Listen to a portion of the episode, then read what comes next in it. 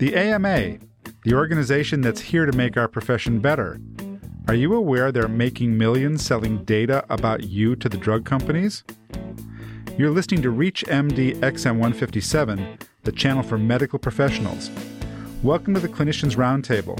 I'm Dr. Michael Greenberg, your host, and with us today is Robert Restuccia, Executive Director of the Prescription Project, and Dr. Benjamin Schaefer, a cardiologist in private practice up in Maine, and he's representing the National Physicians Alliance.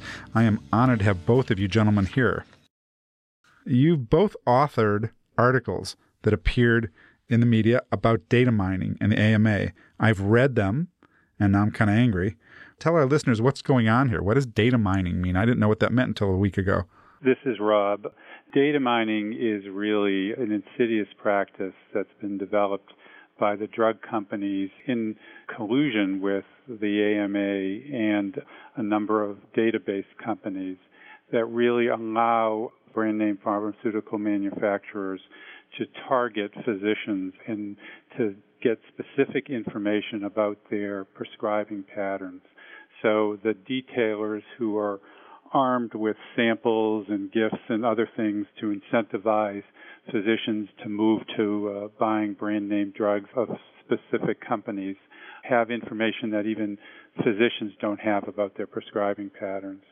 From a consumer standpoint, I think the patients are getting, as a result, uh, brand name drugs that perhaps aren't the best alternatives for them and are getting higher cost drugs where there could be a generic alternative. What type of data is it specifically? In other words, in my practice, what are they finding out about me? Well, they can have very specific data about what you're prescribing for what particular conditions.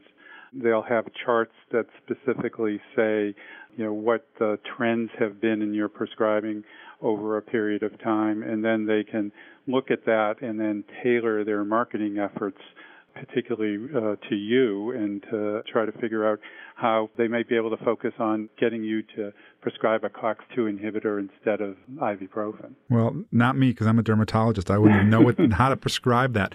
But where are they getting this information? Are pharmacies selling this to somebody? There are large data mining companies that collect this information from PBMs and then they connect it through the AMA's master file to specific prescribers at the AMA now. Let's focus on them for a second. And we're not making them the bad guy, they're just in business here. What's a master file, and who gives them the right to sell this information? This is Ben. I think actually this is one of the things that made me a little angry when I first learned about these things. I think awareness is rising, but I think most physicians are still ignorant of the fact that the AMA has data on virtually every single physician in the United States with an MD and a lot of the DOs. And I'm not privileged to have exactly what data they have, but they have very personal information, certainly where you are based, your name, which medical school you went to, etc. They just took it upon themselves to collect this data, and as it is a free market economy, they can sell this data to just about anybody and do so for quite considerable amounts of money. Yeah, let's tell our listeners how much the AMA makes on this. I mean, I was stunned. This was about, I think, 40 somewhat million dollars in the last uh, budget report they made from what they call sale of database products, a large part of which can be assumed to be sale of physician data. It's around 20% of their overall budget. It, it is difficult to sort out exactly what is from the data mining and what is from other things, but it's a significant portion. This is insidious. This is something we don't know about. Let's mention each of the groups that you guys represent. Ben, you want to go first, and then Rob, and tell us who you are, what you're representing, and, and we'll talk about the organization. Sure. This is Ben. I'm a member of the National Physicians Alliance. This is a group I joined uh, last year, um, and I'm a member of their board. The National Physician Alliance came together in 2005 as a new organization is made up of former members of the American Medical Student Association. And what really our goal was was to fill a gap we perceived in physician organizations, which is an organization that puts patients really first. I mean, our main focus is on uh, service to the patient, professional integrity, and advocacy for the patient. And sort of one of our guiding principles is to put the health and benefit of the patient first. If you've just joined us, you're listening to the Clinicians Roundtable on Reach MDXM 157, the channel for medical professionals. I'm Dr. Michael Greenberg, and I'm speaking with Robert Restuccia and Benjamin Schaefer about how the AMA sells our data to pharma companies for big money. It's a really interesting discussion. Okay, let's get back to your organization, Ben. Okay.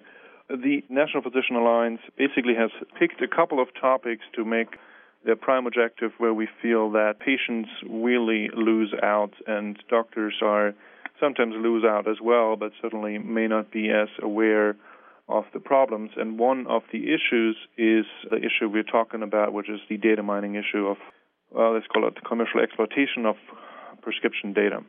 Okay. Rob, tell us about your organization, the Prescription Project? The Prescription Project's led by Community Catalyst, which is a consumer advocacy organization in partnership with the Institute of Medicine as a Profession, which is a New York institute that is focused on ensuring that the medical profession remains a profession. We're funded by the Pew Charitable Trusts, and the, the project's goal really is to eliminate the conflicts of interest created by pharmaceutical marketing and promoting policy change among academic medical centers, professional medical societies, public and private payers. You know, we're looking for solutions to really what we see as a major problem in healthcare in the United States, which is the impact of pharmaceutical marketing on physicians.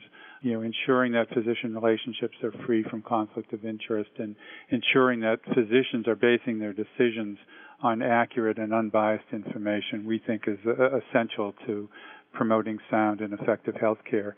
The project's been in existence since February of this year. Uh, we're working across the country with organizations as diverse as uh, AARP and Consumers Union and, and the National Physicians Association. These are both great groups. Actually, what I'm hearing them is I used to be the past president of the student AMA at my medical school, so I have a connection there. And when I speak anywhere and the pharmaceutical company offers me an honorarium, I either don't take it or I give it away to charity and I let people know that I'm speaking the truth. These are wonderful organizations. So both groups are opposing this practice. How are they doing it? This has been. I wanted to speak to the AMA a little bit more and how they're dealing with the issue of this data being sold. The AMA has instituted a program that seems to limit the information drug companies receive about physicians. What it in fact does, it prevents the sales representative in the office to get the data of the physician only and still passes on and sells information to the organizations that collect this data. We think this is just not going far enough. We've certainly tried to launch a publicity campaign to make physicians more aware do this through organizations, newsletters, uh, personal contact. You're talking about the opt out program, correct? Right, the opt out program with the AMA. Because I signed up for that, and my drug reps don't seem to have my data anymore. They tell me that they get a list, but it's like a zero after my name. Yes, a lot of them have handheld computers, and the computer tells them when they don't have data. I think the other thing that you know we tried was to support uh, legislative efforts uh, across the country that ban that practice. Most prominently, we sort of came into this after the New Hampshire law. We certainly have signed on to the amicus brief and the um, currently it's under appeal. Um, we've supported efforts in Maine and Vermont, and we've actively pursued legislation in Washington state. So, wasn't some of this legislation passed but then rescinded because of freedom of speech? Correct. And Rob may be able to speak a little more to that. But in New Hampshire, this was rescinded because it was thought to impede on commercial free speech, a concept which I had been unfamiliar with until then. This is Rob. We think that the court decision was ill founded, and we have worked on an amicus brief that uh, we have submitted that really challenges the basic assumptions of the uh, court decision, which, as you said, was overturned on the basis that it was a violation of free speech. And, you know, there is a significant body of evidence showing that uh, there are strong reasons for the state to do this and that this is really commercial speech, which is very different than free speech as we think about it in terms of civil rights. This is about advertisements and about uh, promoting and marketing. So in some ways, it's more about advertising types of free speech than than civil rights free speech. Do you think that it's going to work and you get the overturning overturned? Yeah, well, we're very optimistic, and we know that uh, in Maine and Vermont, legislators have moved forward and uh, also trying to address the specific concerns of the the New Hampshire court.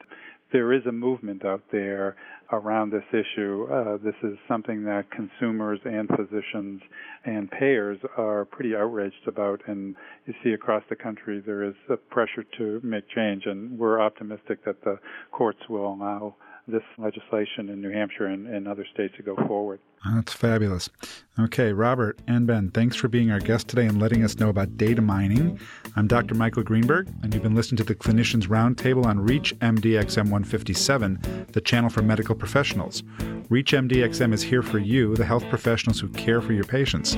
Tell us what you want and what you need. Send your email to xm at reachmd.com. We value your questions and thank you for listening.